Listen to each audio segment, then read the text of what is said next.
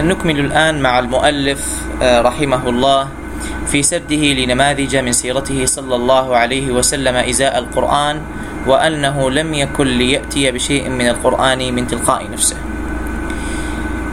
فالمثال الرابع الذي ذكره منهجه في كيفية تلقي النص أول عهده بالوحي، وهذا من الصفحة 34 حسب طبعة دار طيبة.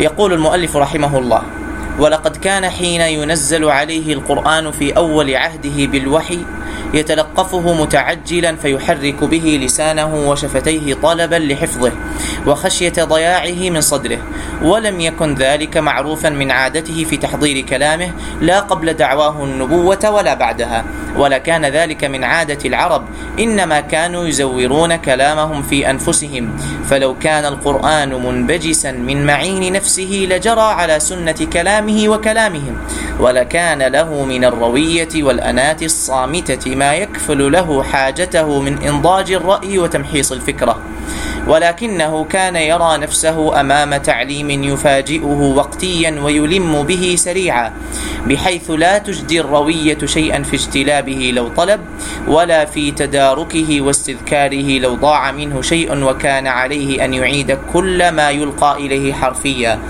فكان لا بد له في أول عهده بتلك الحالة الجديدة التي لم يألفها من نفسه أن يكون شديد الحرص على المتابعة الحرفية، حتى ضمن الله له حفظه وبيانه بقوله: لا تحرك به لسانك لتعجل به، الآيات، وقوله: ولا تعجل بالقرآن من قبل أن يقضى إليك وحيه وقل رب زدني علما. هذا طرف من سيرته بإزاء القرآن، وكلها شواهد ناطقة بصدقه في أن القرآن لم يصدر عنه بل ورد إليه، وأنه لم يفض عن قلبه بل أفيض عليه. طرف من سيرته العامة صلى الله عليه وسلم، فإذا أنت صعدت بنظرك إلى سيرته العامة لقيت من جوانبها مجموعة رائعة من الأخلاق العظيمة، وحسبك الآن منها أمثلة يسيرة إذا ما تأملتها صورت لك إنسانا الطهر ملء ثيابه والجد حشو إهابه، يأبى لسانه أن يخوض فيما لا يعلمه، وتأبى عيناه أن تخفي خلاف ما يعلنه، ويأبى سمعه أن يصغي إلى غلو المادحين له، تواضع هو حلية العظماء، وصراحة نادرة في الزعماء، وتثبت قلما تجده عند العلماء، فأنى من مثله الختل أو التزوير أو الغرور أو التغرير، حاشا لله.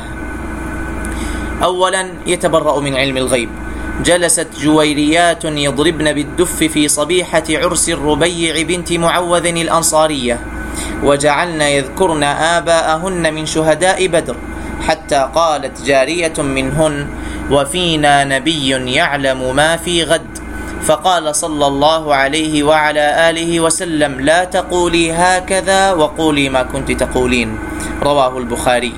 ومصداقه في كتاب الله تعالى: قل لا أقول لكم عندي خزائن الله ولا أعلم الغيب، وقال: ولو كنت أعلم الغيب لاستكثرت من الخير.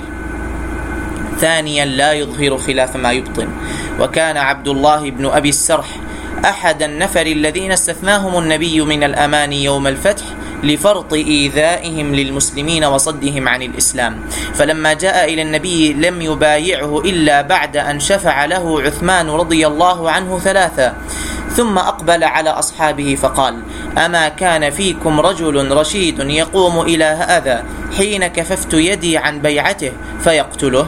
فقالوا: ما ندري ما في نفسك، ألا أومأت إلينا بعينك؟ فقال صلى الله عليه وسلم: إنه لا ينبغي لنبي أن تكون له خائنة الأعين، رواه أبو داود والنسائي. ثالثا من أطراف من سيرته العامة صلى الله عليه وسلم خوفه من التقول على الله. وجيء بصبي من الأنصار يصلي عليه، فقالت عائشة رضي الله عنها: طوبى لهذا لم يعمل شرا، فقال صلى الله عليه وعلى آله وسلم: أو غير ذلك يا عائشة، إن الله خلق الجنة وخلق لها أهلا وخلقها لهم وهم في أصلاب آبائهم، وخلق النار وخلق لها أهلا وخلقها لهم وهم في أصلاب آبائهم، رواه مسلم وأصحاب السنن. المثال الرابع: لا يدري ماذا سيكون حظه عند الله. ولما توفي عثمان بن مضعون رضي الله عنه قالت أم العلاء امرأة من الأنصار: رحمة الله عليك أبا السائب، فشهادتي عليك لقد أكرمك الله. فقال صلى الله عليه وعلى آله وسلم: وما يدريك أن الله أكرمه؟ فقالت: بأبي أنت يا رسول الله، فمن يكرمه الله؟ قال: أما هو فقد جاءه اليقين، والله إني لأرجو له الخير، والله ما أدري وأنا رسول الله ما يفعل بي. قالت: فوالله لا أزكي أحدا بعده أبدا، رواه البخاري والنسائي. ومصداقه في كتاب الله تعالى: قل ما كنت بدعا من الرسل وما أدري ما يفعل بي ولا بكم. أتراه لو كان حين يتحامى الكذب يتحاماه دهاء وسياسة، خشية أن يكشف الغيب قريبا أو بعيدا عن خلاف ما يقول. ما الذي كان يمنعه أن يتقول ما يشاء في شأن ما بعد الموت وهو لا يخشى من يراجعه فيه ولا يهاب حكم التاريخ عليه؟ بل منعه الخلق العظيم وتقدير المسؤولية الكبرى أمام حاكم آخر أعلى من التاريخ وأهله. فلنسألن الذين أرسل إليهم ولنسألن المرسلين فلنقصن عليهم بعلم وما كنا غائبين. دراسة طبائع النفوس في سيرة أصحابها. واعلم أنك مهما أزحت عن نفسك راحة اليقين وأرخيت لها عنان الشك وتركتها تفترض أسوأ الفروض في الواقعة الواحدة والحادثة الفذة من هذه السيرة المكرمة، فإنك متى وقفت منها على مجموعة صالحة لا تملك أن تدفع هذا اليقين عن نفسك إلا بعد أن تتهم وجدانك وتشك في سلامة عقلك. فنحن قد نرى الناس يدرسون حياة الشعراء في أشعارهم فيأخذون عن الشاعر من كلامه صورة كاملة تتمثل فيها عقائده وعوائده وأخلاقه ومجرى تفكيره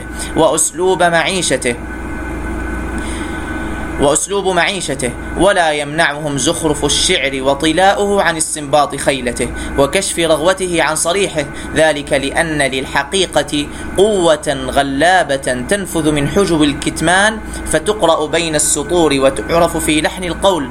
والإنسان مهما أمعن في تصنعه ومداهنته لا يخلو من فلتات في قوله وفعله تنم على طبعه إذا أحفظ أو أحرج أو احتاج أو ظفر أو خلا بمن يطمئن إليه. ومهما تكن عند امرئ من خليقة وإن خالها تخفى على الناس تعلمي. فما ظنك بهذه الحياة النبوية التي تعطيك في كل حلقة من حلقاتها مرآة صافية لنفس صاحبها فتريك باطنه من ظاهره وتريك الصدق والإخلاص ماثلا في كل قول من أقواله وكل فعل من أفعاله؟ بل كان الناظر إليه إذا قويت فطنته وحسنت فراسته يرى أخلاقه العالية تلوح في محياه ولو لم يتكلم أو يعمل.